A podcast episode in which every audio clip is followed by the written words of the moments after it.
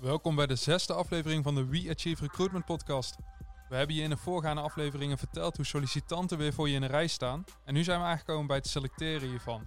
Waar moet je op letten bij het screenen van een cv? Waar gaat het vaak mis? En hoe zorg je er nou voor dat je de meest geschikte kandidaat uitnodigt? Om hier achter te komen gaan we in gesprek met Dunja Makour. Dunja heeft hier een podcast over opgenomen, artikelen en zelfs een boek over geschreven. Ook gaan we het hebben over het selecteren op competenties, diversiteit en hoe je er in de werving al voor kan zorgen dat medewerkers langer bij je blijven. Mocht je onze podcast nou vaker luisteren en tof vinden, dan zouden wij het erg waarderen als je een review kan achterlaten op www.recruitmentpodcast.nl.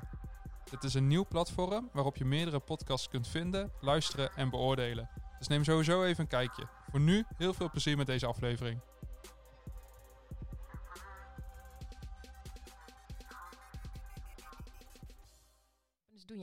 Ik werk nu sinds anderhalf jaar als corporate recruiter bij Bartels.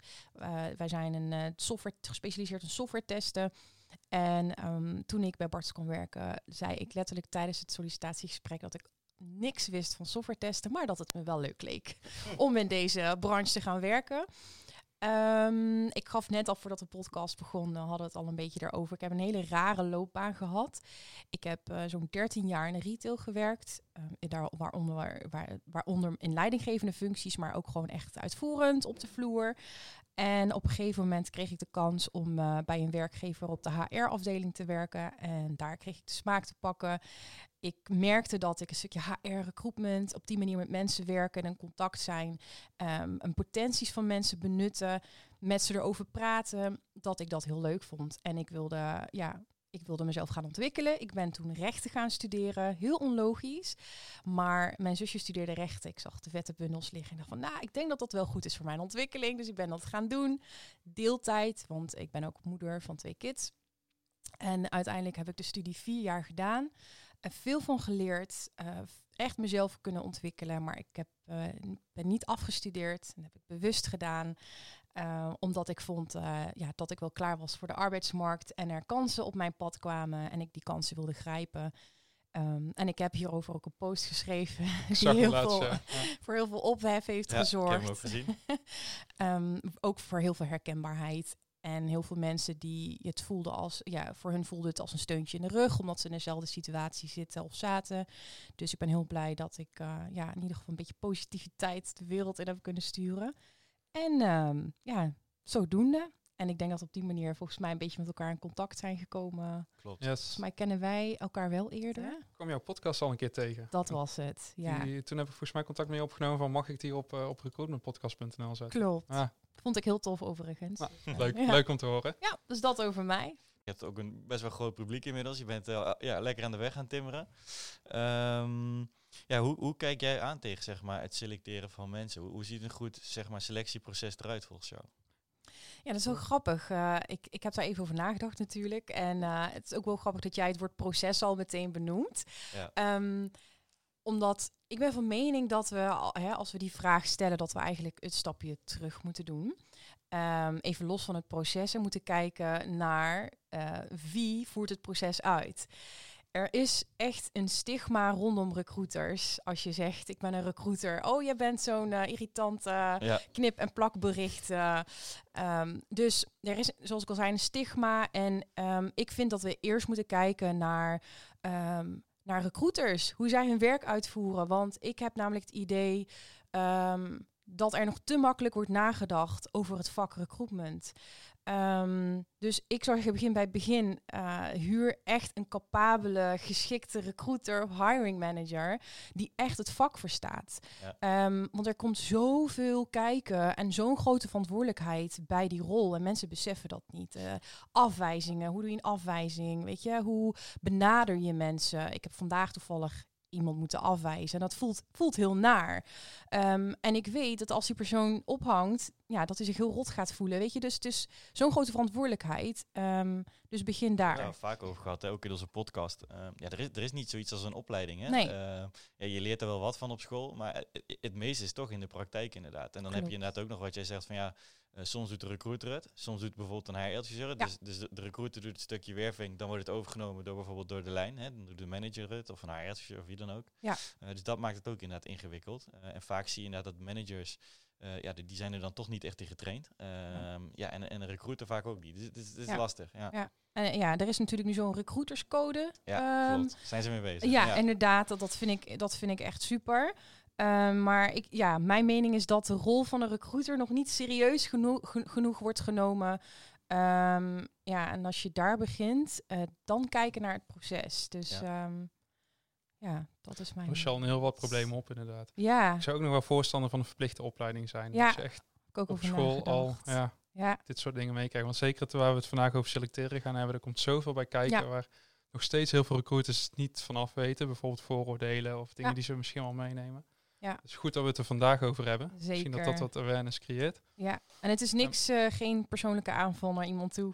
het is wat ik constateer Nee. en wat ik terugkrijg eh, eh, van mensen om me heen, van collega's die worden benaderd eh, door zo, recruiters. ja. En ik zie die berichten en ik, ik schaam me. Ik krijg plaatsvervangende schaamte Ja. voor, eh, weet je, de aanhef wat niet klopt. eh, weet je, al, al die geautomatiseerde Ja. berichten. Ja.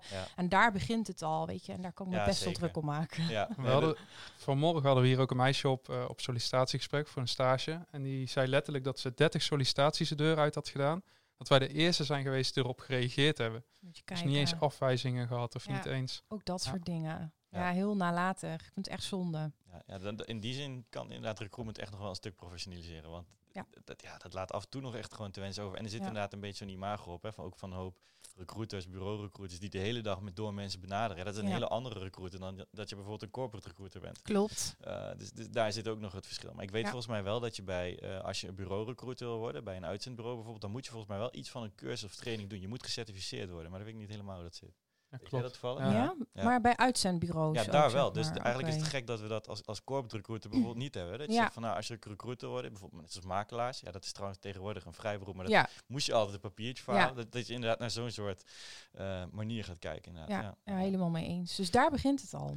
Ja, tof. En, en dat, heb je, dat hebben we dan gehad. Hè? Dus degene die Ja. er zit, die weet hoe het moet. Je weet het niet. Maar, maar dan, zeg maar, hoe, hoe ziet een goed selectieproces eruit? Eh, even kijken. Nou, dan kom je nog, mm, je mist nog één stap, zeg maar. Ja, Ehm, het, het is ook heel belangrijk dat je eh, nadenkt bij hoe je naar buiten toetreedt als organisatie.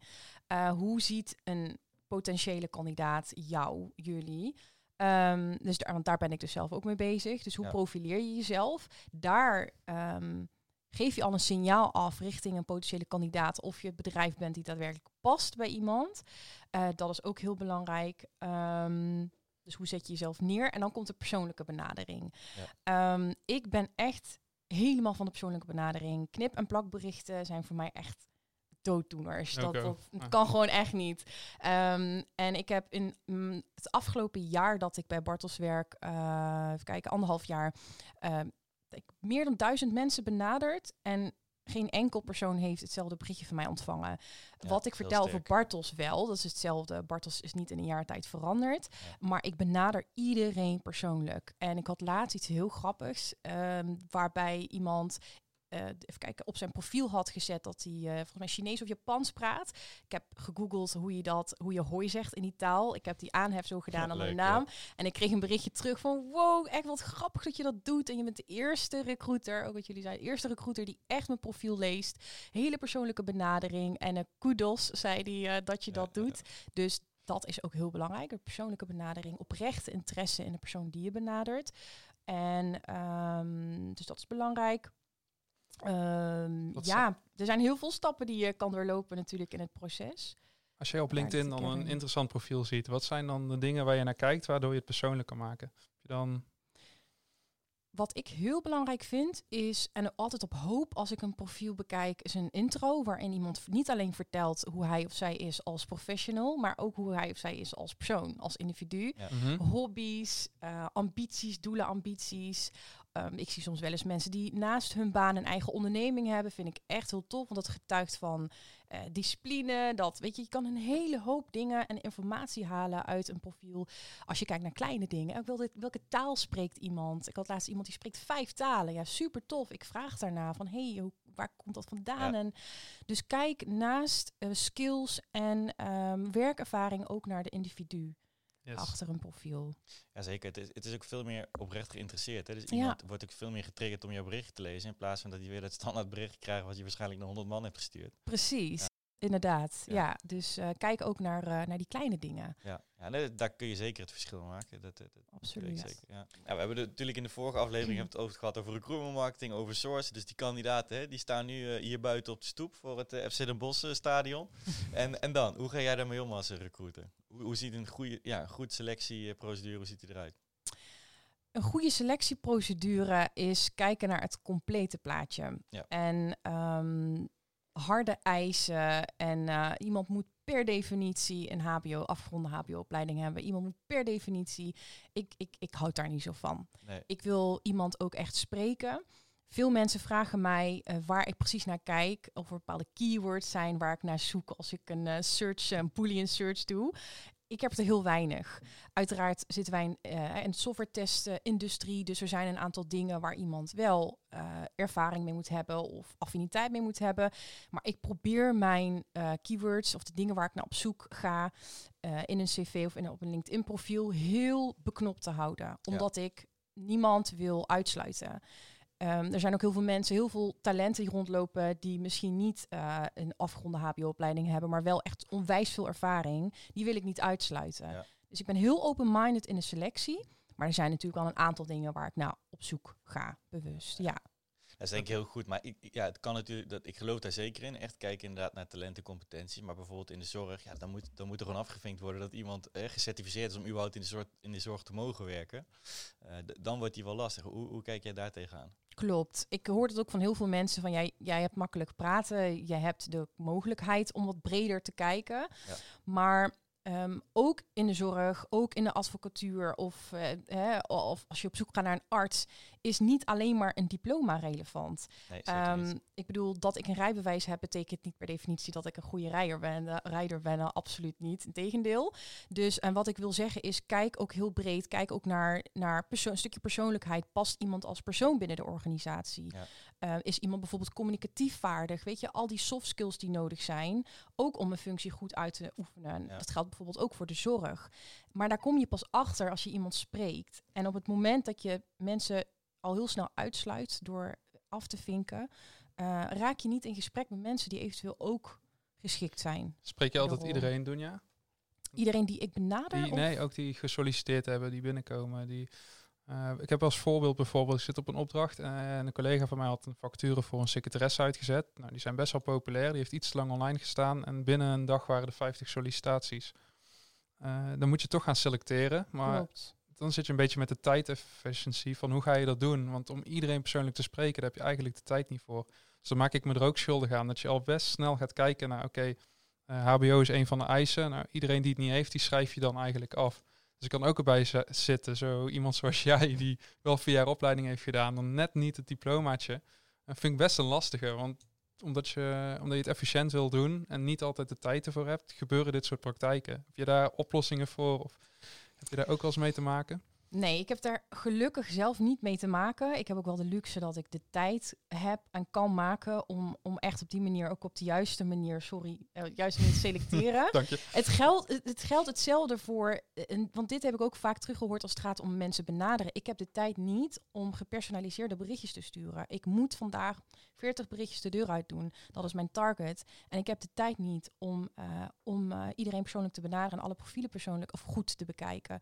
Maar ik vind dat de goede selectieprocedure, dat je daar tijd voor moet maken. Ja, en eens. ook eh, als je, weet je, gehaast bent of, of er is een, je moet op tijd een vacature invullen. Als je de best person for the job wil, dan moet je die tijd ook maken om Ja. iedereen te spreken waarvan je denkt, nou daar zit potentie in. En niet gelijk mensen afschrijven. Ja, ben ik helemaal met je eens. Maar ik, ik denk dat het wel is. Inderdaad, dat is ook intern een discussie. Hè, van eh, ga voor je vak staan als recruiter zijn. Dus, dus gaat het inderdaad over hebben. Als, als inderdaad het verwachting is van, vanuit het management van ja, je moet er minimaal 100 per dag benaderen. Ja, Ehm, ja, dan inderdaad ook voor je vak gaan staan en zeggen van ja, dat kan wel. Maar dan, dan dat is geen kwaliteit. Eh, ik kan beter tien mensen benaderen, persoonlijk. Ja. Dan weet ik zeker dat ik daar veel betere reacties op krijg dan inderdaad dat ik de honderd hetzelfde bericht ga sturen. ja Dus ik denk dat het inderdaad ook een interne discussie is. Net als bijvoorbeeld inderdaad kijken van eh, hè, je- je- bij selectie, dan, dan gaan we er een cv naast houden. Eh, ja, ik, ik vind er eerlijk cv, ik, ik vind er wel iets van. Mhm. Ik vind dat het niet, niet heel veel voorspellende waarde heeft. Ik, ik denk dat het veel interessanter is om te kijken van oké, je hebt een bepaalde functie.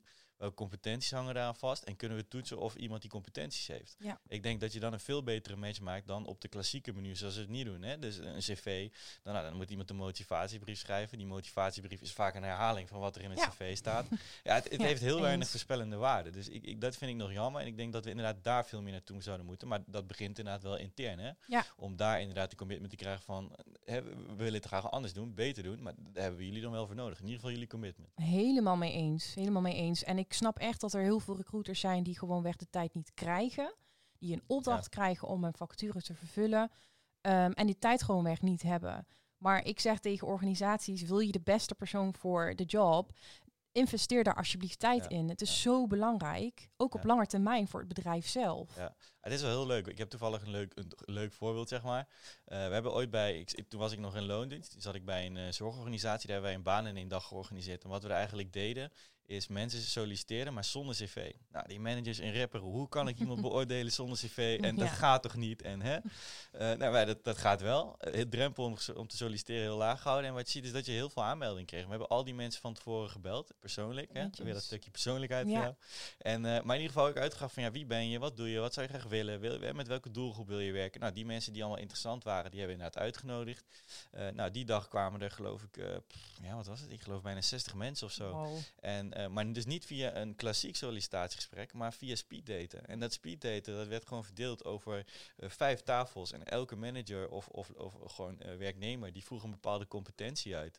En op basis daarvan werden keuzes gemaakt. Ja, je, je zag dat na die dag, dacht van, ah, dit, dit is het. Dit, dit is zoveel ja. beter eh, dan, die, dan die oude cv, dan het oude cv beoordelen. Ja, en- er kwamen ook veel betere matches uit. En ik geloof dat inderdaad de mensen die uiteindelijk zijn uitgestroomd, dat percentage was veel lager dan dat je bijvoorbeeld gewoon met een klassiek cv gaat zitten. Dus Ja, goed dat je dat benoemt inderdaad. Daarom zei ik al, het heeft ook effect op lange termijn. zeker. Hoe lang iemand in dienst blijft. Ik bedoel, hoe beter je je aandacht vestigt op, op de selectieprocedure en de juiste mensen aanneemt, hoe langer iemand ook in dienst blijft, hoe gelukkiger iemand, is- iemand ook is met de baan. Want je hebt echt aandacht gestoken in de selectieprocedure. Ja, die match is gewoon beter. Hè? Ja, dus als die match ja. beter is, dan is die ook duurzamer en veel langduriger Zeker. inderdaad. Dan dat je iemand met een mooi verhaal binnenhaalt. Ja, Nou, diegene komt binnen die denkt, waar ben ik beland? Ja. Dit is totaal niet wat mij is beloofd. Ja. precies. Ja, ja, ja. Valse beloftes Ja. inderdaad. Ja. Ja.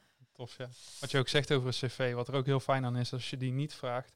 Eh, stel je zit nu in de trein naar huis en je kijkt op social media, je komt een toffe vacature tegen. Oh ja, je moet een sollicitatieformulier. Heeft bijna niemand op zijn, op zijn eh, telefoon staan. Ja. Dus ja, wat, dan denken ze van, oh, doe ik vanavond nog wel even en dan ben je het al lang weer kwijt. Terwijl als jij laagdrempelig meteen eigenlijk kan zeggen van, hey, ik solliciteer, neem een contact met mij op.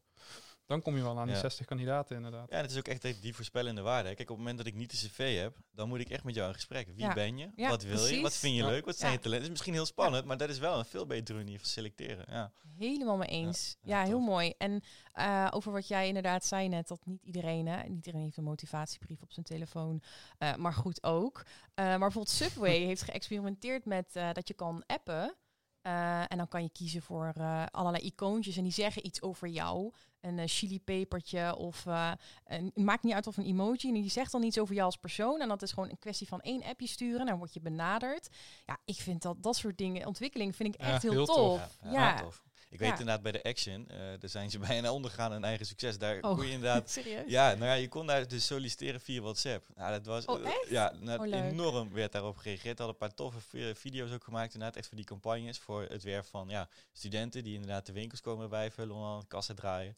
Ja, dat is enorm, enorm goed eh, ontvangen. Dus ja, het is een groot succes Het draait allemaal om persoonlijkheid uiteindelijk. Ja, Ja. zeker. Ja. Zeker Ja, voor die functies. Ik bedoel, Ja. wat, wat zet een, iemand die net van school komt, wat moet hij op zijn cv zetten? Ja, Ja, precies. EMBO gedaan. Ja, Ja. slaat ook nergens op. Nee, inderdaad. Nee, nee, nee. Nee. We hadden het inderdaad vanochtend over, hè, inderdaad, met die stagiair van, ja, waar gaan we het dan zo meteen over hebben? Ik denk, ja, dat is eigenlijk een heel, heel leuk gesprek eigenlijk, want je gaat inderdaad echt erachter komen van, ja, wie is iemand, wat drijft iemand, wat zijn zijn drijfveren, wat zijn zijn talenten, wat vindt iemand leuk om te doen, hè, wat, wat pakt hij graag op, wat wil hij nog leren, wat, wat, hè, ja, wat heeft hij al gedaan in het verleden, dus dat is eigenlijk veel leuker inderdaad, om het over, nou, dan, hè, Dan uh, nou, ik zie, eh, ja. precies. Ik zie dat je van 2001 tot en met 2004 hebt gewerkt. Kun je daar wat over vertellen? Ja. Oh ja, nee, Ja. kan ik echt zo Ja, je niet krijgt ook heel veel sociaal Dat echt- wenselijke dingen natuurlijk. Hè? Ja. Heel sociaal wenselijke antwoorden. Klopt. ja, Wat ga je vertellen? Ja, het was niet heel leuk daar. Ik deed het ook niet heel goed. Ja, dat, Ja. Dat, dat gaat niet. Nee. Nee, en je hoort ook wel eens eh, dat mensen kritiek krijgen als ze een sollicitatiegesprek ingaan en zeggen, ja, ik, ik heb me niet voorbereid, ik heb wel jullie website bekeken, maar ik laat het over me heen komen. Je laat het over je heen komen, je gaat er gewoon voorbereiden op een sollicitatiegesprek.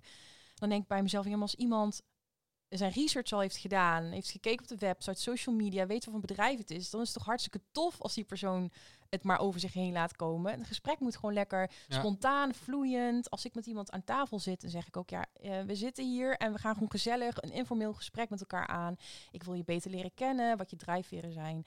Dan dat je gewoon inderdaad wat je zegt, ja, en ik zie dat je daar een gat hebt in je cv. En wat heb je daar gedaan ja, dan? Ja, ja. Echt focussen ook op, op de dingen die totaal niet relevant zijn. Ja, die vind ik wel heel tof dat je die zegt inderdaad, van die voorbereiding. Want dat is inderdaad van managers. Van, eh, ja, nou als ze niet eens eh, de moeite willen doen om voor te bereiden, cv op te sturen, nou dan, dan, dan willen ze hier ook niet echt Dan is het een no-go. ja, maar Dat, dat is niet meer zo. Dat is een hele ou- ouderwetse gedachte. Eh, en dat, dat is vandaag de tijd niet meer zo. eens. Hij zegt ook wel eens van ja, als, als bij mij drie minuten duurt om een pakketje te bestellen bij bol.com, dan bestel ik hem wel bij Coolblue. Dan kan het Mhm. binnen 30 seconden. Ja, dat heeft niks te maken met hoe graag ik dat product wil.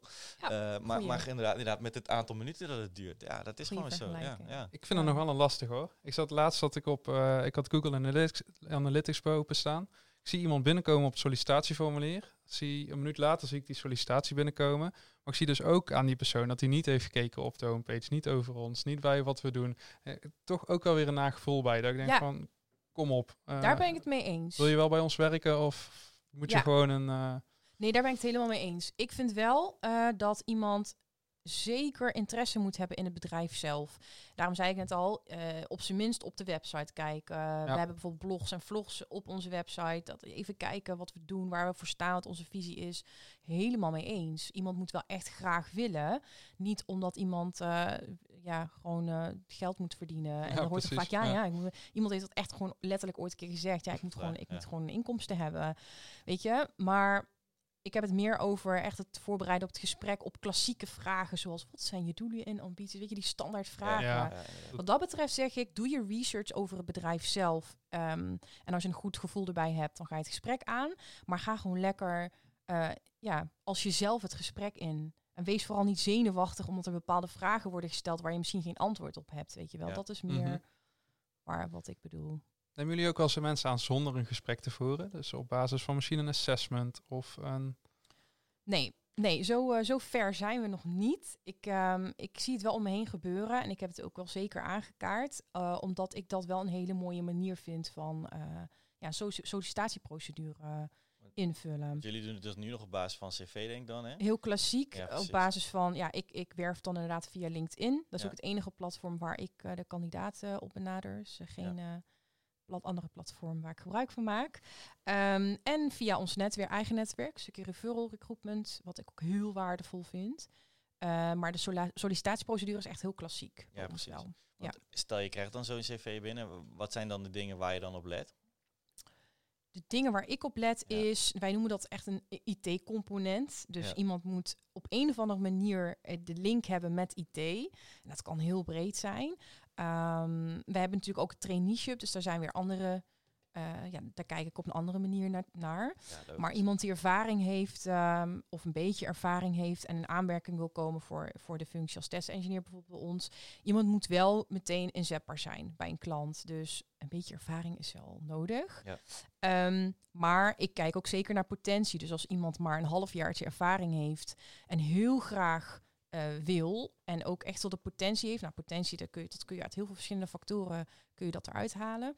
Ehm, dan zijn wij zeker niet, eh, dan bieden wij zeker wel de mogelijkheid. Gaan we in ieder geval het gesprek aan om te kijken. Want, want hoe doe je dat dan? Dat vind ik dan leuk inderdaad. Dat triggert mij meteen. Hoe, hoe haal je dan die potentie eruit? Hoe doe je dat?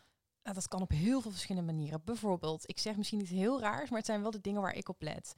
Net noemde ik al het voorbeeld van iemand die vijf talen spreekt. En daarnaast bijvoorbeeld een heel gaaf project heeft gedaan voor een weet ik veel Siemens of een Philips. Ja. Ehm, er zijn allemaal, allemaal dingen, of een eigen onderneming heeft naast zijn baan, zijn fulltime baan. Het zijn allemaal triggers die bij mij, weet je wel, waarvan ik denk van Van oké, ja. belletjes rinkelen. dit is iemand die dingen zi- zich of snel eigen kan maken, of het is echt een doorzetter. En dat bij elkaar kan mij echt doen beslissen van nou, je hebt dan niet de ervaring waar we naar vragen. Maar dat maakt echt een hoop goed dat ik in ieder geval met jou in gesprek wil gaan om te kijken. Het maakt me gewoon nieuwsgierig. Uiteindelijk is het wel mooi, hè? ook als je hem zeg maar wat groter ziet van...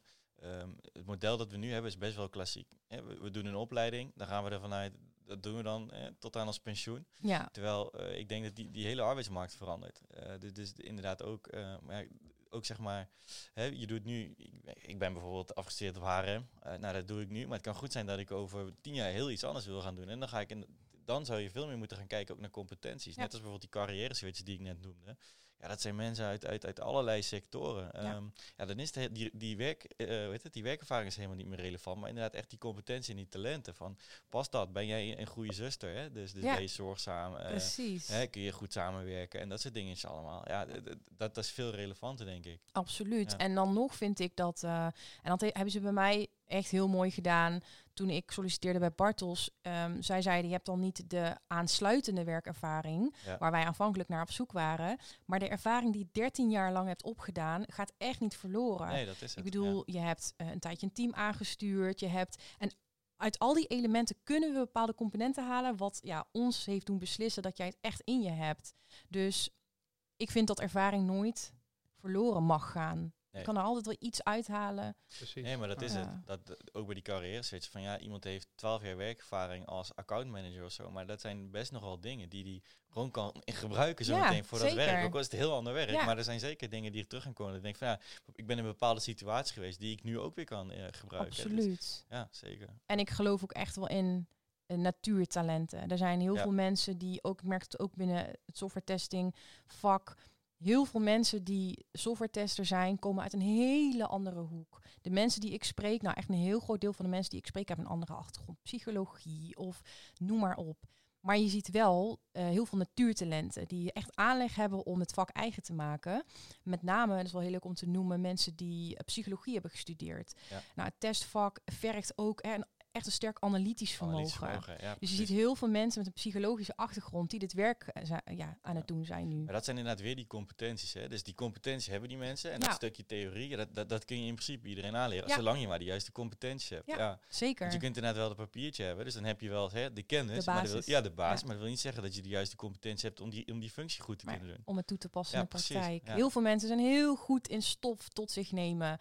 En eh, ik ook met studeren, ik, ja, ik ging er best makkelijk doorheen. Maar dat zegt niks over mij eh, dat ik daadwerkelijk ook een goede jurist zou worden. Nee, daar heb je misschien dan toch de, de, de competentie inderdaad niet voor om een goede jurist te worden. Maar inderdaad wel, om, hè, wat je nu Ja. doet, daar heb je de juiste Ja. competentie voor. Ja, precies. ja, precies, inderdaad. Dus eh, Een stukje theorie heb je wel weer bijgeleerd. Hè? dat wel. ja, mooi meegenomen. Precies. Zo mooi dat we nou in die hele schaarse branches gaan we dus echt wel meer daarop letten. Van oké, kan iemand uit de psychologie dan ook? Want we moeten iets. En Ja. het zal wel heel mooi zijn dat ook in de branches waar het niet zo schaars is, we wat meer zo kunnen gaan kijken. Die mentaliteit van eh, misschien is iemand anders die uit een heel ander vak komt, maar dit ook leuk vindt. Ook al een hele goede om, om dit te leren. Absoluut. Ja, en Dat dat is veel meer Ook voor denk ja. als je het groot trekt, wat ik net zei inderdaad, hè, dat dynamische arbeidsmodel. Het is, het is heel klassiek en we zouden veel meer daarna moeten inderdaad. Ja, wat, jij, wat, wat jij ook zegt. Ehm, ja, ik denk dat dat missen we nog. Het is, is, is schijnbaar toch lastig inderdaad, om op die manier naar mensen, naar medewerkers te kijken. Ook in het traditionele model. Ik heb vanmorgen nog eventjes eh, het door zitten lezen. Ze zeggen dus ook dat als jij een sollicitatiegesprek houdt, heeft maar iets van 20 of 25 procent voorspellende waarde of diegene ook al echt goed in die functie gaat zijn. Omdat wij heel beïnvloed zijn, op Mhm. verkeerde dingen letten, menselijk zijn. Ja. Terwijl een goede assessment misschien wel 70 of 80 procent voorspellende waarde heeft. Ja. Dus eigenlijk, we zijn in heel Nederland of over de hele wereld allemaal sollicitatiegesprekken aan het voeren. Maar waarom eigenlijk? Want Ja. het is heel inefficiënt. Ja, En dat is misschien ook alweer een mooi Ja. bruggetje inderdaad naar die vooroordelen die we allemaal hebben. En ik denk dat het ook een hele goede is om, dat, eh, om er nu even over te hebben. Ja. Ehm, ja, je hebt daar een hele podcast over doen, ja. Klopt. Kun jij, kun jij hier ons iets meer over vertellen? Ja, Hoe dat zit?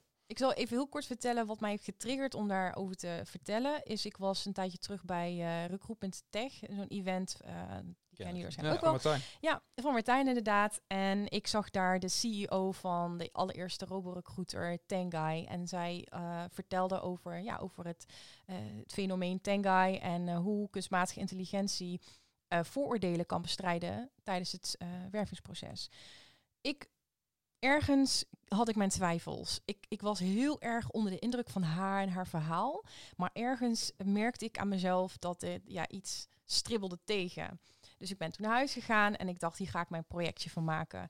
Ik ken helaas veel mensen die uh, ja, gediscrimineerd zijn of bevooroordeeld zijn, bevooroordeeld zijn tijdens het wervingsproces, uh, selectieproces. En ja, dat doet me dat, wat, het grijpt me aan. Ik heb het zelf nooit meegemaakt, altijd de kansen gehad, ondanks en dat zeggen veel mensen, ondanks het feit dat ik dus een etnische achtergrond uh, heb, um, nooit last van gehad. Maar het raakte me wel en ik had ergens het idee van, ja, dit is niet de oplossing.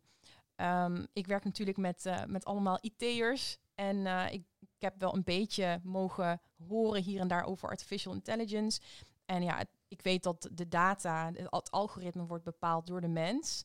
Het probleem is in feite de mens die bevooroordeel, bevooroordeeld is. Dus hoe kan uh, het algoritme dan unbiased zijn? Daar klopt iets niet. En dat is even heel plat gezegd. Mhm. Mm -hmm. Uiteindelijk is het ook de conclusie die ik trek uiteindelijk uh, op het laatste mijn e-book. Dat we nu nog niet uh, in staat zijn met de huidige technologieën om echt een unbiased roborecruiter voor iemand neer te zetten. Omdat de data dus door de mens erin wordt gestopt. En de data die wordt gebruikt is historische data. Dat is bijvoorbeeld uh, cv's van huidige medewerkers, van oud-medewerkers. Dus eigenlijk wil men een kloon van de mensen die er al zijn. Ja, dat vind ik, ja, dat vind ik niet oké. Okay. Ja, Je maar- wilt een diverse groep aan getalenteerde mensen die van waarde zijn voor jouw organisatie. Niet een kloon van Sanne of van Thijs of van... Precies. Ja, Ja. dus daar gaat het in feite over. Hoe, eh, hoe hou jij er zelf rekening mee? Want je zegt al van dat is door mensen ingevoerd. Dus zelfs die mensen maken nog de fouten door bevooroordeeld te kunnen zijn. Ik vind het heel lastig. Ik, ik denk dat dat heel moeilijk is. Ik heb daar niet het antwoord op, maar met de informatie die ik nu zelf heb, denk ik niet. Omdat uiteindelijk je, ja, die data moet ergens vandaan komen. En uiteindelijk wil een organisatie een bepaald profiel aantrekken. Mhm. Een robo-recruiter moet iemand eh, beoordelen op basis van bepaalde gegevens. Dus het blijft een visueuze, visueuze cirkel. Die data moet ergens vandaan komen. En die komt dus van de mens. Eh, omdat de roborecruiter moet bepalen of iemand geschikt is of niet. Dus ja, Ja. ik vind dat heel lastig. Het is natuurlijk best wel bekend dat we, dat we de voorkeur neigen te geven aan iemand die op je lijkt. Ja. Klopt. En- Maar wat daar natuurlijk wel eh, voor helpt, en ik, dat, dat zie ik ook nog weinig gebeuren, is bijvoorbeeld hè, dat, dat eh, er veel meer wordt gewerkt met strategische personeelsplanningen. Hè, dus bijvoorbeeld vlootschouws, ga eens in kaart brengen, hè, ook in het kader van teamontwikkeling, maar je kunt het ook verder trekken en voor meer gebruiken. Eh, dus dus zijn met zo'n vlootschap, wie heb ik binnen mijn team? Eh, wat voor talenten zitten er? Wat voor kwaliteiten? Eh, wie, wie, wie zijn de high potentials? Wie zijn gewoon hè, de, de, de, de, zaak de doorsnee medewerkers. En daar doen we ook nog maar weinig mee. Om te, kijken van oké, wie hebben we binnen ons team? Wie is rood, wie is groen, wie, wie is meer blauw? en op basis daarvan keuze te maken. Oké, maar we hebben, nu drie, drie rode mensen in ons midden. Nou, dat is prima.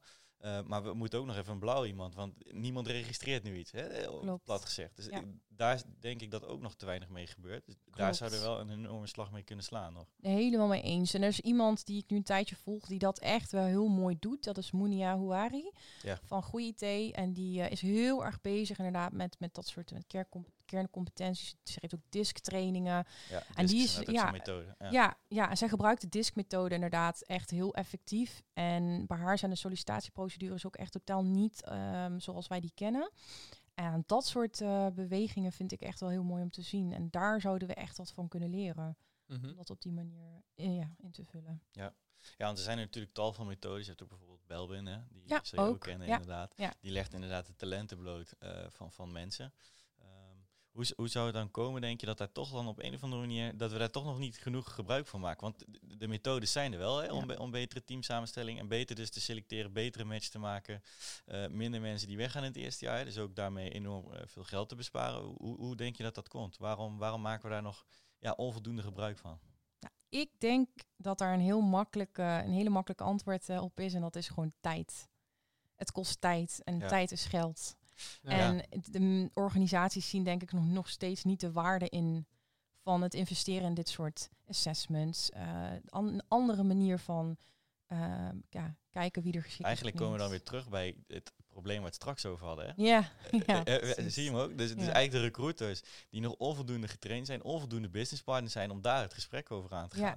Want je zegt inderdaad, ja, tijd. Ja, maar tijd is eigenlijk gewoon een visuele cirkel waar we het nu over hebben. Hè? Van, Mhm. ja, dat kost tijd, maar die, die tijd en dat tijd is geld, zeg je. Maar dat geld loopt er aan de andere kant weer uit. Want Ja. we nemen mensen aan die niet, niet passen op een functie. Ja. Ja. Ja, die je uiteindelijk eh, moet ontslaan. Ja. Of, eh, eh, en, en weet je, en dat kost ook weer geld. Ja. Maar het is, ook niet, het is ook gewoon niet gezond voor je organisatie als je heel veel uitstromers hebt. Nee. Als je conflicten, arbeidsconflicten krijgt. Weet je, het zijn allemaal dingen die je kan voorkomen als je een stapje ervoor Ja. net iets meer tijd investeert. Zeker. Best een goede business case kunnen maken. Als je ergens binnen zit. Ja, zeker.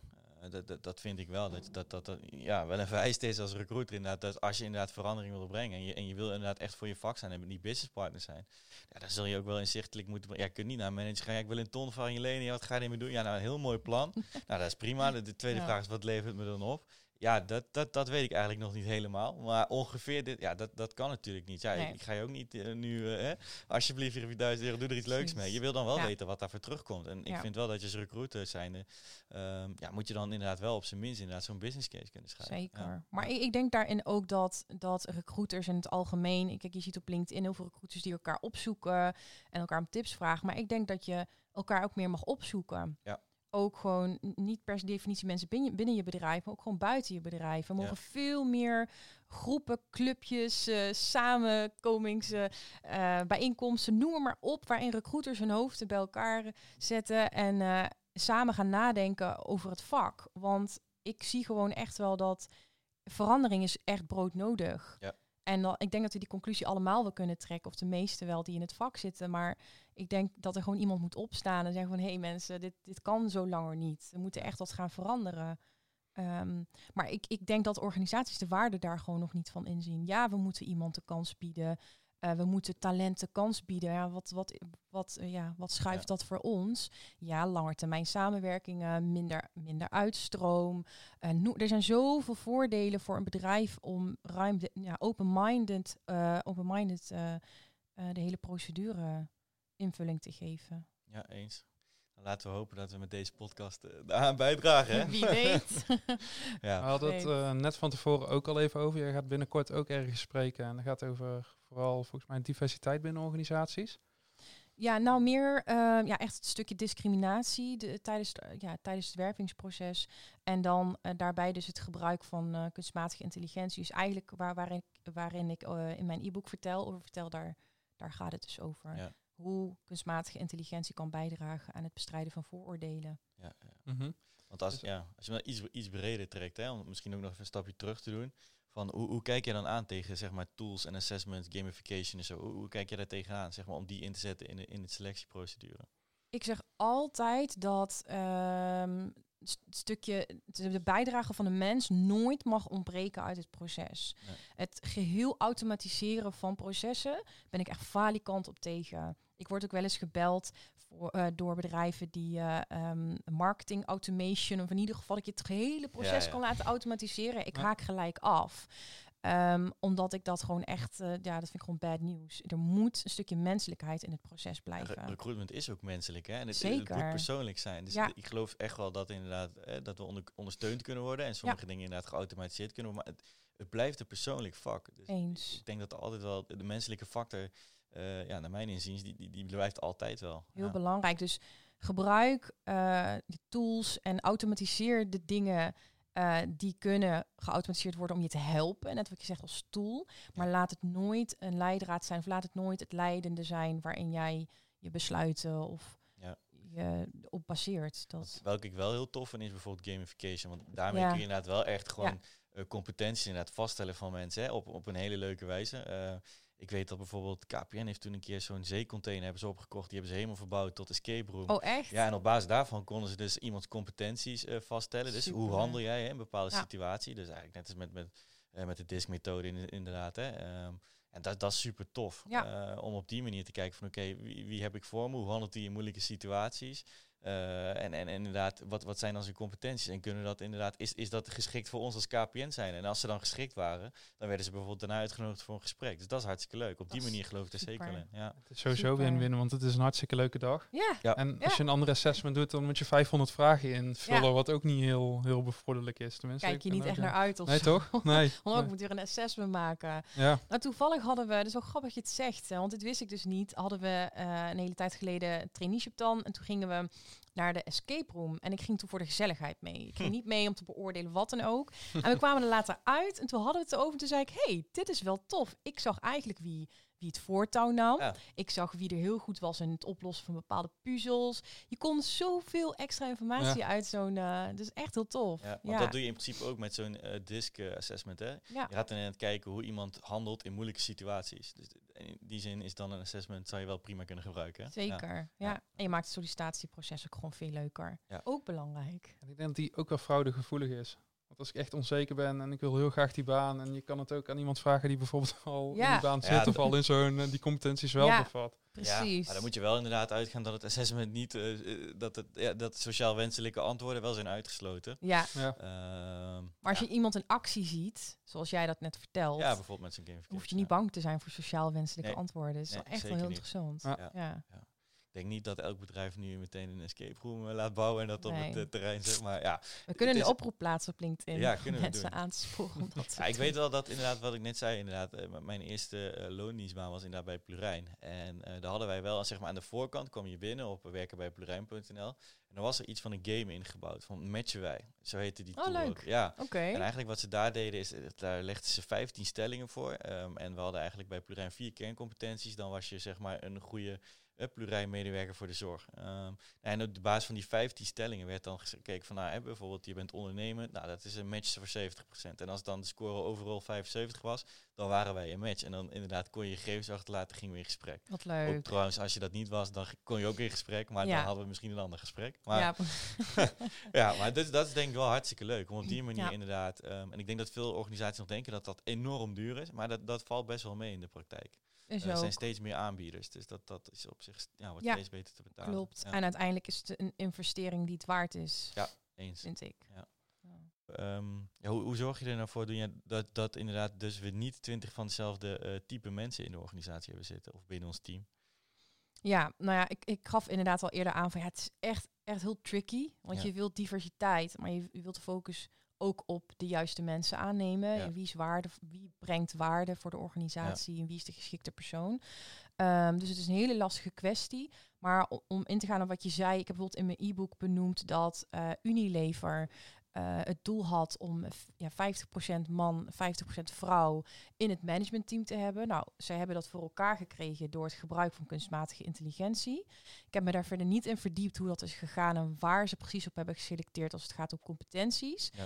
Maar uiteindelijk hebben ze het voor elkaar gekregen om, eh, ja, om te, doen, voor te voldoen aan die eh, criteria. 50% man, 50% vrouw. Dus ik vind dat wel heel interessant. En daarom lijkt mij technologie wel interessant om in ieder geval inderdaad te kijken hoe het ons kan helpen daarin. Maar ehm, ja, Want dat is wel interessant, hè? Want op een gegeven moment is het volgens mij door de overheid opgelegd van... eh er moeten op een gegeven moment, ik weet niet meer precies wanneer ja. het was, inderdaad die quotes, ik weet niet meer precies wanneer het was, maar er moet inderdaad hè, zoveel procent in de top moet, moet vrouwelijk zijn. En Ja. op die manier is inderdaad meer die, die, die gelijkheid zeg maar terugkomen tussen de verhouding man-vrouw in de top. Eh, omdat het alleen maar mannen waren. Ik denk dat dat hartstikke goed is. ja, Ehm, maar zie, zie je dat dan als middel? Moet het, moet het afgedwongen worden? ik vind niet dat het afgedwongen moet worden. Want ik denk dat mensen dan eh, dingen gaan doen die niet eh, passen bij, bij, bij hun organisatie wellicht. Of je gaat dan echt wel dingen doen die niet gefocust, waarbij je niet gefocust bent op competenties, op en dat je er ook niet echt de tijd voor neemt. Dus ik denk als je iets wordt opgelegd, dat je niet op de juiste manier. Ja, en aan de andere kant, als we het misschien niet hadden gedaan, dan hadden we misschien nooit die verhouding Ja. gehad van man-vrouw. Dan waren we die mannen altijd maar mannen blijven selecteren. En misschien in het achterhoofd wetende van, ja, we moeten trouwens ook een keer een vrouw doen. Nou, deze, deze, deze is goed. Hè, die heeft de juiste competentie. Nou, die doen we. Maar ik, ik, ik vraag me dan af inderdaad van, ehm, ja, zou het dan op dezelfde snelheid gelijk zijn getrokken? Dat denk ik niet. Nee, dat denk ik Denk ook ik niet. namelijk. Naar, aanleiding van, van het artikel dus, wat dus gaat over dit onderwerp onder andere, het is maar een klein stukje geweest, Ja. maar kreeg ik dus heel veel reacties ook van eh, mensen die echt eh, gespecialiseerd zijn op het gebied van diversiteit. Ja. Ehm, dus ik zou het wel heel tof vinden om eh, sowieso een keer met zo iemand in gesprek te gaan. En wellicht Ja. dat dat voor jullie ook wel interessant Ja, is. Je kunt daar gewoon echt een hele podcast aan wijden. Ja, zeker. Want ik merk aan mezelf dat dat voor mij nog een area is waar ik me nog niet echt in durf te bevinden. Ik heb daar wel wat, wat ja, een beeld bij en ik vertel daar ook wel wat over. ja. Maar tot op een bepaald punt. Want ik merk echt Ja. dat het... Het is, ik denk eh, dat dat heel lastig is. Ik denk, ik, het is hartstikke goed. Dus ik denk dat we zeker een podcast aan moeten wijden. En Ja. ik denk dat we het ook zeker bespreekbaar moeten maken. Maar ik denk dat, ehm, ja, hoe zeg ik dat? Het- staat heel erg gespannen. Hè? Dat is Ja. best wel een gevoelig onderwerp eh, momenteel in Nederland. En eh, ja, niet, niet iedereen durft er meer wat over te vertellen. En ik denk dat het juist zonde is. Want juist door inderdaad gewoon met elkaar de goede discussie... of hè, juist het goede gesprek er met elkaar over te voeren... kunnen het bespreekbaar maken. Eh, Inderdaad. maar ik denk dat heel veel mensen inderdaad angst hebben om, om er maar iets over te zeggen. Omdat ze bang zijn dat ze ja, valikaal worden afgemaakt. Klopt. Ja. en dat is eigenlijk wel hartstikke jammer. We zouden Ja. inderdaad echt gewoon het goede gesprek erover moeten kunnen voeren met z'n allen. Ja, ik heb hier wel, ik weet niet of jullie haar kennen. En zij is echt op dit vlak een topper. Zij heet Vivian Aqua. En ik heb een, een paar maanden geleden dus een podcast echt volledig gewijd, eh, samen met een paar andere recruitment professionals, HR professionals, gewijd aan het onderwerp diversiteit. Ja. Ehm, en daarbij benoem ik dus ook dat ik het lastig vind dat je wil gaan voor, voor, voor het talent, voor iemand die echt eh, eh, ja, van waarde is voor de rol, voor de organisatie. Eh, maar dat het ook belangrijk is dat je diversiteit wil. Dus ehm, ik heb daar wel in die podcast wel wat over gezegd. Dus als jullie deze podcast gaan plaatsen, kan ik even een linkje naar die podcast. eh, dat, is, eh, dat is wel interessant. eh, want daar hebben we ook best wel uitgebreid. en zij heeft daar zelf wel echt helaas heel veel ervaring mee. Ja. Ehm, en ik denk dat als je daar ervaring mee hebt, dat je vanuit ja, als de ervaringsdeskundige daar nog misschien nog wel wat beter over mee kan praten. Ja. Want zoals jullie al, ze- jullie al zeiden, als je het niet hebt meegemaakt, is het heel lastig om je in te, ja, te, te denken en in te beelden hoe dat voelt. Je kan je wel wat erbij voorstellen, maar Ja, Ja, inderdaad. precies. En het is, het is natuurlijk, het is ook wel gewoon bekend volgens mij al dat eh, een diverse organisatie heel veel moois met zich meebrengt. ja, Het, eh, ja, als je allemaal dezelfde types hebt, dan spreek je ook dezelfde soort klanten aan. Dan heb je ook dezelfde, ook voor je werving. Als iemand bij jou komt werken en die ziet op jouw site allemaal dezelfde soort types, dan moet dat ook maar net zo'n type zijn. ja, Zie je op een website zie je allemaal verschillende types, dan voel je je al veel sneller aangesproken, Ja. waardoor je waarschijnlijk ook meer sollicitanten krijgt. helemaal mee En eens. als jij, als jij ook aan het eh, onder de lunch met verschillende culturen in aanraking komt tijdens je werk, ja, hoe tof is dat? Dat je gewoon met elkaar dat deelt en leert. En dus Dan Zo neem ik belangrijk. maar de ik vraag ook voor de- diversiteit staat bij mij ook wel. Ja, maar ook voor je performance van je organisatie. Kijk, als je een team hebt met alleen maar mannen, eh, ja, dat, dat, dat weet ik zeker. Dat werkt veel minder goed. Dat dat er ook een paar vrouwen aan toevoegt. Ja. Ja, Hè? en, zeker. En, eh, dat- dat kun je veel beter trekken. Dus, dus hè, bijvoorbeeld die mensen die eh, groen zijn, hè, dus veel meer die groene keer, hebben veel meer rood of veel meer blauw. Maar dat kun je inderdaad ook verder trekken. Dus ook met verschillende culturen. Ja. Eh, ja, dat versterkt elkaar alleen maar omdat we allemaal verschillende ideeën hebben en verschillende manieren van werken. Ik denk dat het elkaar alleen maar kan versterken. Ja. Absoluut. Maar wat het- Zeker. Wat het zo lastig maakt, en daar gaat deze podcast natuurlijk ook over, van we, we selecteren. Je hebt een stapel met cv's, wie ga je uitkiezen? Je hebt Mhm. voor je vacature heb je bepaalde competenties, misschien zelfs kleuren nodig. Nou, je gaat op die cv's kijken of je daaruit een selectie kan maken. En in mijn opinie, of in ieder geval, ben je dan nog niet bezig met wie is de persoon erachter. Je kijkt heel erg naar competenties. Wie is Mhm. de best geschikt voor deze vacature? Ja, Alleen wat je dan wel in Nederland merkt, is dat, je, dat de meerderheid waarschijnlijk eh, witte mannen zijn. ja. En hoe ga, je, hoe ga je daar dan mee om? Want het is ook wel heel belangrijk dat je juist eh, mensen die misschien een mindere kans hebben gehad omdat ze pas later naar Nederland zijn gekomen Ja, en die competenties niet hebben kunnen ontwikkelen, ja. ja, die wil je ook een kans geven om die te ontwikkelen of Ja. misschien daarin te- bij te steunen. Maar is dat dan ja, is dat positieve discriminatie? Mag het? Eh, heel moeilijk onderwerp vind Ja, ik dit wel. Zeker, heel moeilijk. En eh, ja, ik ga heel eerlijk zijn dat ik me overal wel over uitspreek. En ik heb overal wel een mening over. Mhm. Maar ik heb geleerd eh, de afgelopen maanden, eh, ja, nu ik zo bezig ben met het onderwerp vooroordelen en dergelijke, dat echt een stukje diversiteit, dat we dat echt moeten overlaten. Of in ieder geval mensen die hier echt dagelijks mee bezig zijn en in het werkveld ermee bezig zijn, dat we die mensen moeten betrekken in de dialoog. Ja. Ik denk Ja. dat wij als recruiters, en dat is niet neerbuigend bedoel, maar meer, hè, wij hebben ons eigen vak, maar diversiteit is echt een ding op zich. Ja, zeker. Ehm, dat we moeten ons laten, eh, laten educaten door mensen die hier eh, echt wel ja, verstand van hebben. Mhm. Ehm, dus ik denk dat het goed is om vooral dat gesprek aan te gaan. eh. zelf nog nooit eh, o- zodanig gediscrimineerd eh, tijdens het sollicitatieproces. Dus Ja. daar kan ik niet over meepraten. Ehm, maar Heb je dan een idee hoe, hoe dat kan? Dat, dat ik niet eh, Ja, daar geen last Ja, van heb ja. gehad. Ik, ik weet het niet. Ik durf het echt niet te zeggen. Dat is natuurlijk waar wel dat interessant ligt. inderdaad. Dat is wel heel, heel interessant. Ehm, maar dan nog geeft mij dat.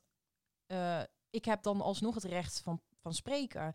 Weet je, net zoals eh, dat ik het niet heb meegemaakt, jullie hebben het niet meegemaakt, betekent niet dat ik er niet over mag praten. En dat Nee, heb ik dat gedaan. Ja. maar ik heb ook commentaar gekregen op het feit dat ik benoem dat ik het niet heb meegemaakt. En, en ja, hoe how dare you eh, om daarover te Ja. praten terwijl je Ja. niet weet hoe het is. En aan de andere kant kreeg ik ook commentaar op het feit dat ik zelf eh, van Marokkaanse afkomst ben en in een slachtofferrol ga zitten. Dus je doet het nooit goed. En ik wil echt mensen stimuleren om juist erover te praten. Ook ja, als je zeker. het wel. niet ik, denk dat, ik denk dat het zeker bespreekbaar moeten maken. eh, want anders verandert er nooit iets. nee. En dat het bevorderlijk is voor de mens en voor de organisatie. Eh, maar we weten allemaal niet zo goed wat, ja, hoe we het moeten Hoe we het aanpakken, wat we mee aan ja. moeten. En, eh, Toevallig ja. inderdaad eh, ook een artikel gelezen inderdaad. En daar stonden dan drie mensen in. Eentje was helemaal ondergetatoeëerd. Zelfs zijn ogen laten tatoeëren geloof ik. En nog twee anderen. En dan moest je raden inderdaad ehm, ja, wat die mensen deden. Werk. Ja, en je, je denkt van ja, die, die is tattoo artist Ja. of zo. Maar dat is een aanname van je. Dat is eigenlijk dat is heel menselijk. hè. Ja, een Dat is aanname. hoogleraar, toch? Ja, die was hoogleraar. Ja, Ja? inderdaad. Ja, dus dat is heel bijzonder. Wij mensen doen aannames. Hè? En dat, dat is misschien deels ook onze natuur, hè? Eh, Ja. dat we dat doen. Maar ja, daar zit wel een, een- ja, een kwalijk stukje inderdaad in. Ook, ook met het aannemen en selecteren van mensen. Ja. Absoluut. Het gaat wel heel ver terug. Eh, want ik volg Charlotte Labé al een tijdje. Zij is zo'n brain balance expert. En zij vertelde laatst iets heel eh, bijzonders. Dat eh, de reden waarom we vooroordelen hebben, dat ontwikkelen we allemaal van jongs af aan.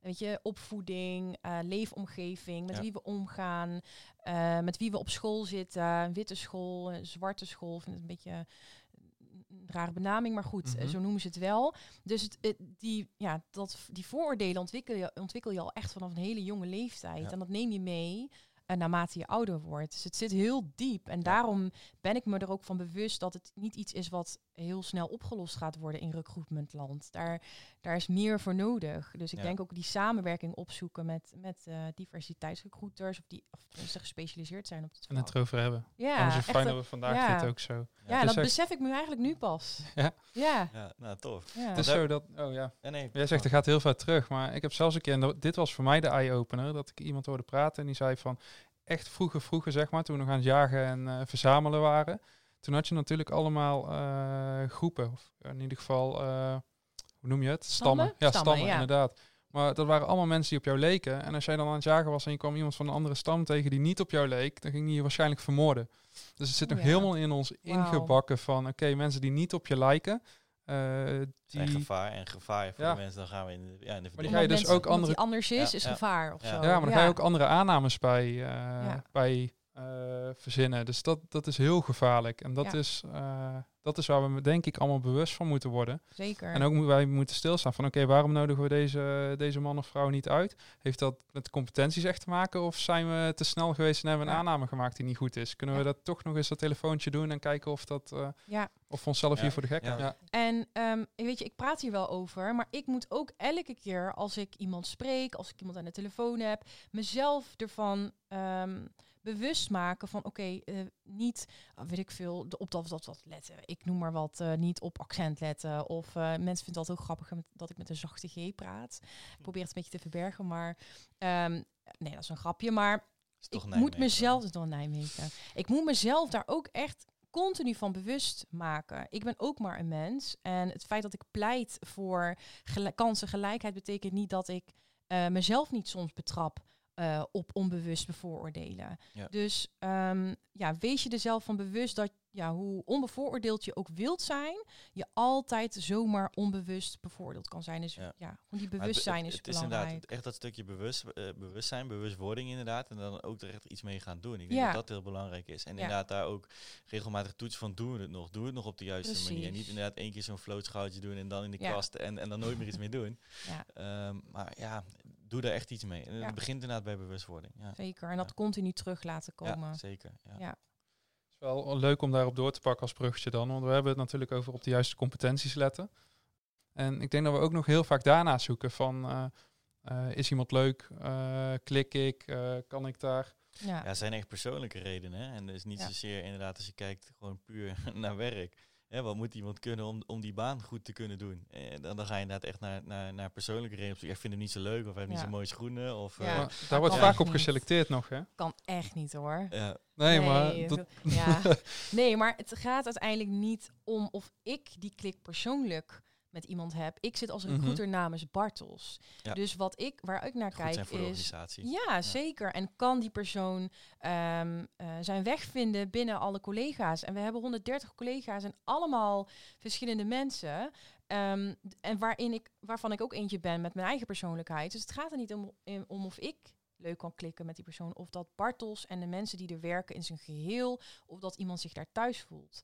Ja. Ehm, Ja, maar dat is het. Eh. Ik had toevallig daar vanochtend met iemand over. Met wie was dat? Ik weet het even niet. Maar dat ging inderdaad ook over teams en samenstelling. En, en toen zei ik inderdaad, toen maakte ik de metafoor van ja, ik heb vroeger altijd gevoetbald. Dus dan zit je in een voetbalteam met, nou, laten we zeggen, zo 14 tot 16 mensen. Daar heb je er altijd nou, drie, vier van. Dan zou je dan, eh, dan kun je wel een biertje mee doen. Denk je, Ja. top, top, top groot. Leuk. Eh, dan heb je er altijd nog een paar. Dat je denkt van ja, hm, prima. Ja. Ehm, dat, dat, dat gaat wel. Maar ja, dat, dat hoef ik verder voor de rest in mijn vrije tijd te- En altijd wel drie, vier. Dat je denkt van zo. Hè, wat moet ik hier dan mee? Verschrikkelijk. ja. Maar dat is echt persoonlijk. En Ja. inderdaad, als team kan het hartstikke goed draaien. En, en zo zou je het inderdaad ook kunnen vertalen natuurlijk naar organisaties. Eh, als dat inderdaad, hè, als dat elf spelers zijn of veertien spelers die eh, op persoonlijk vlak misschien dan niet even geklikt, maar inderdaad wel goed op elkaar ingespeeld zijn. Dus hè, het werk wel goed kunnen doen. Ja. Ehm, ik denk dat het dan veel belangrijker is dan dat dan veertien jongens zijn die elkaar allemaal aardig vinden. Precies. En allemaal hetzelfde zijn. Want dat Ja. werkt niet. Ja. Ja. Helemaal mee eens. Maar Eigenlijk het punt die ik net ook wil maken is van... De meeste mensen die heel goed zijn in sollicitatiegesprekken, die krijgen vaak de baan. Ja. Dat is Ja. eigenlijk al een heel goed voorbeeld dat er op de verkeerde competenties wordt geselecteerd. Want de enige die goed in een sollicitatiegesprek hoeft te zijn, is waarschijnlijk iemand is in, ja, iemand in de Ja. sales of account management. Ja. Maar dat, voor andere rollen hoeft dat helemaal niet. Nee. En dat heeft weer met die vooroordelen en ook met, eh, met alles te maken waar we vaak niet van bewust zijn. Dus. Ja. Dat is ook met zo'n motivatiebrief inderdaad. Van, eh, dat zie je trouwens steeds minder, dus dat is denk ik hartstikke positief. Eh, maar inderdaad, van, ja, maar ja, als je geen motivatiebrief wil schrijven, dan, dan, zal iemand wel niet gemotiveerd zijn. Hè? Of, ehm, ja, maar ik heb ook wel discussie gehad. Dan zeg je, maar het is een verpleegkundige. Moet die verpleegkundige goed kunnen mensen behandelen? Of moet hij goed een sollicitatiebrief Juist. kunnen schrijven? Motivatiebrief. Ja. Zeg het Wat maar. wil je nou? Wat, ja, wat moet hij kunnen? Ja. Ja, nee, ja, hij moet eigenlijk wel gewoon goed, goede verpleegkundige zijn. Ja, maar dat vraagt hele andere competenties dan zo'n motivatiebrief schrijven. Ja. Dus hoeveel voorspellende waarde heeft dan zo'n motivatiebrief nog? Ja. Ja, ja, ja, eigenlijk niet. Ja, misschien moet hem dan maar gewoon weglaten. Want voor een verpleegkundige is dat een hele spannend, spannend iets. Hè, Zo'n motivatiebrief eh, schrijven. Dus misschien moet hem dan maar gewoon weglaten. Ja, we kunnen ze wel mee testen. Ja. En dat, dat bleek heel succesvol te zijn. Ja. Kijken. En dat is ook onze visie erop. Moet je in die fase, moeten ze al gemotiveerd zijn? Of moeten wij dat gesprek aangaan en ze motiveren en Enthousiast enthousi- maken. enthousiast maken? Ja. Ja. Dat is Ja. ook nog wel Ja. de vraag. Want zo'n Ja, ja. verpleegkundige, waarschijnlijk heeft hij net eh, een slechte dag op het werk gehad en drie, vier sollicitaties de deur uitgedaan zonder motivatiebrief. Ja. Ja. Ja, en dat is ook van wie ben jij als organisatie? En dat, dat is eigenlijk de podcast hiervoor, hè, ook dat, dat stukje recruitment marketing van ehm, iemand heeft jouw organisatie gezien, dus je hebt je organisatie op een bepaalde manier gepositioneerd. En iemand Mhm. denkt, hé, hey, dat is leuk, daar wil ik meer over weten. Ehm, ik, ik denk inderdaad dat het misschien nog een stap te vroeg is van dat iemand al moet weten eh, wat de missie is, wat de Ja. visie is, eh, hè, dat hij al een heel plan heeft geschreven voor hoe hij Mhm. eh, de functie wil gaan uitvoeren. Is natuurlijk leuk als iemand het heeft gedaan, maar ik denk dat het niet mag afdoen aan hoe, hoe, ja, hoe gemotiveerd is Nee. iemand. Nee. Nee, het is leuk, het is fijn, maar het is inderdaad niet per definitie. Het zegt niet over hoe gemotiveerd iemand is. Nee, en Ik ook niet hoe goed iemand eens, is, hè? Oh, Ja. dat al helemaal nee, niet. Nee, precies. Want dat, Nee. dat, dat krijg krijg je dan ook vaak. Ja, is, het zal vast niks zijn. Ja, precies. Ja. Zo zie je maar weer, als we, er- als we er zo over praten, hoe best wel ingewikkeld het recruitmentvak is. Ja. En ik krijg heel veel berichtjes van mensen die zeggen van, oh, weet je, het recruitmentvak lijkt, eh, lijkt me heel leuk en zou je er wat over willen vertellen, want ik wil het ook gaan doen. Ja. Maar ik krijg ook wel eens berichtjes van, nou, het lijkt me wel leuk. Ja, ik denk, ja, super makkelijk, heb je geen opleiding voor nodig, ik wil het wel even Nee. proberen. Ja, dat vind ik wel kwalijk. Ja. Ik, ik, wil bedoel, het, eh, ik wil het ook niet horen. Nee. Nee, wij hebben ervaring en wij, ja, zelfs wij vinden het nog heel lastig af en toe, bepaalde cases die we voor onze neus krijgen. Ja. Dus, Ja, het is eh, ook gewoon heel veelzijdig, hè? En, Ja. en dat maakt het af en toe ook lastig. Van, eh, we, we moeten proberen inderdaad overal. We hebben het daar geloof ik met Nicole toen over gehad, hè? Over dat zij zei inderdaad van je moet overal een 7 op presteren, toch? Volgens mij was het zoiets, Mhm. toch?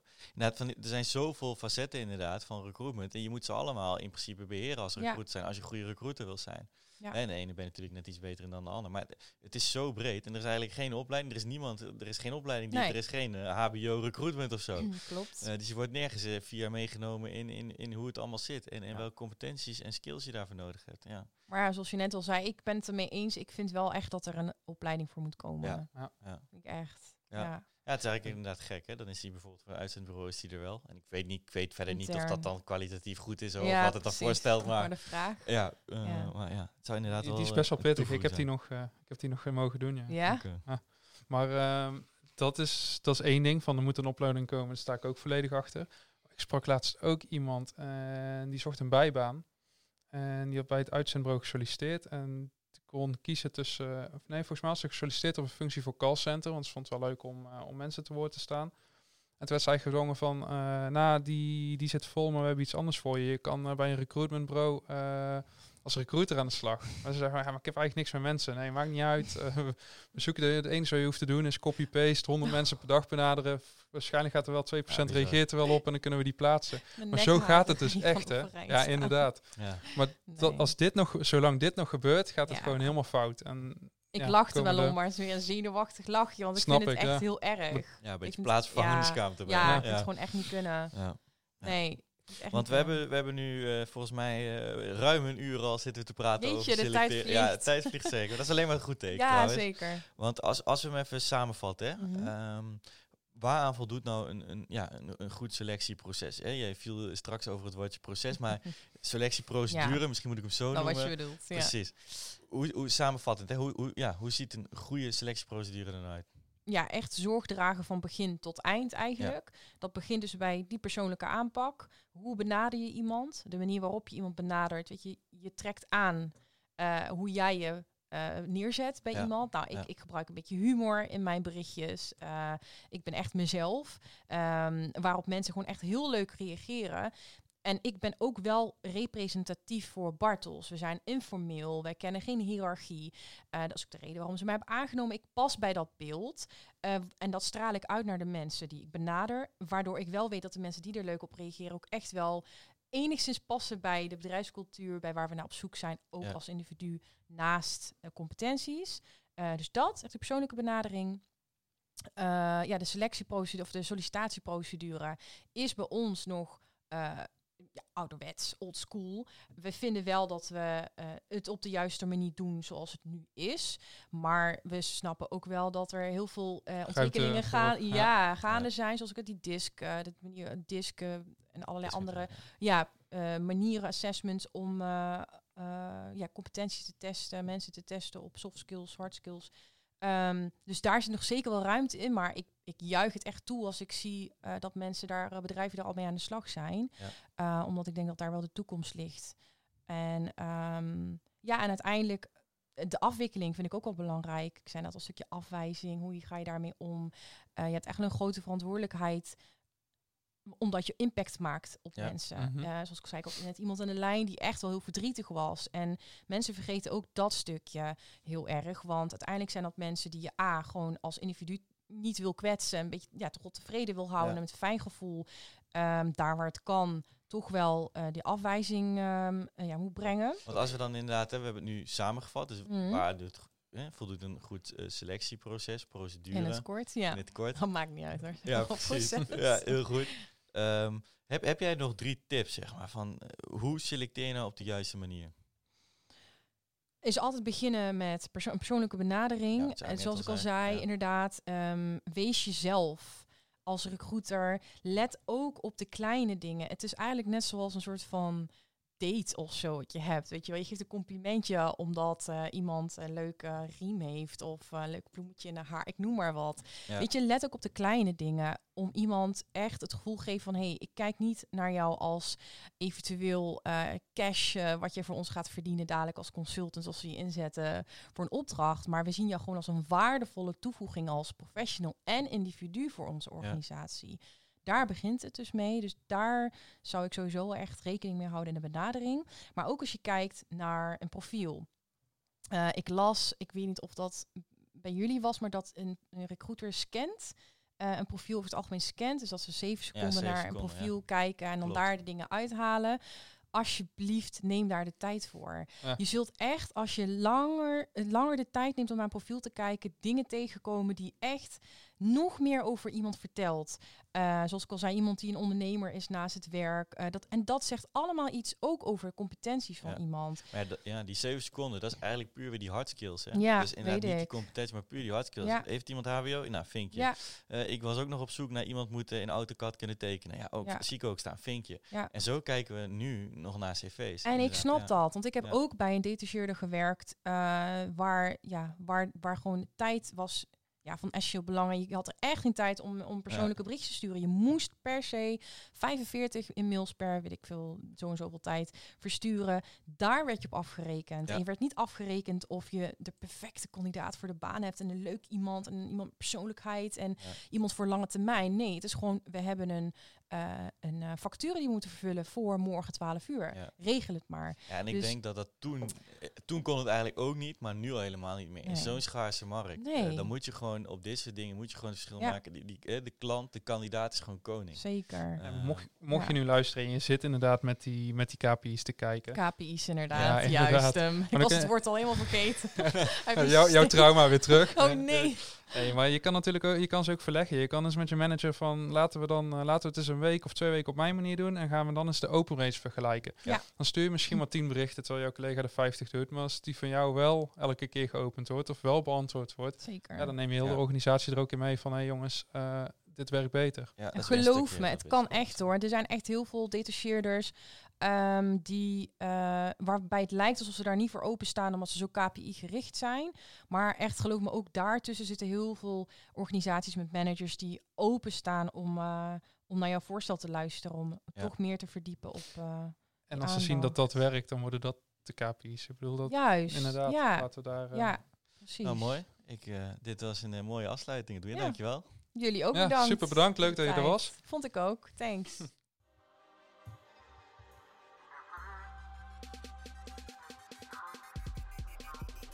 Hiermee zijn we alweer aan het eind gekomen van de zesde aflevering. We hopen dat je er veel aan hebt gehad en nog meer uit je selectieproces gaat halen. Succes met selecteren de aankomende dagen. En wij zijn snel terug om je meer te vertellen over het voeren van eerste, tweede en arbeidsvoorwaardelijke gesprekken. Natuurlijk met de specialist. Vergeet ons niet een review te geven op www.recruitmentpodcast.nl. En voor nu bedankt voor het luisteren en tot snel.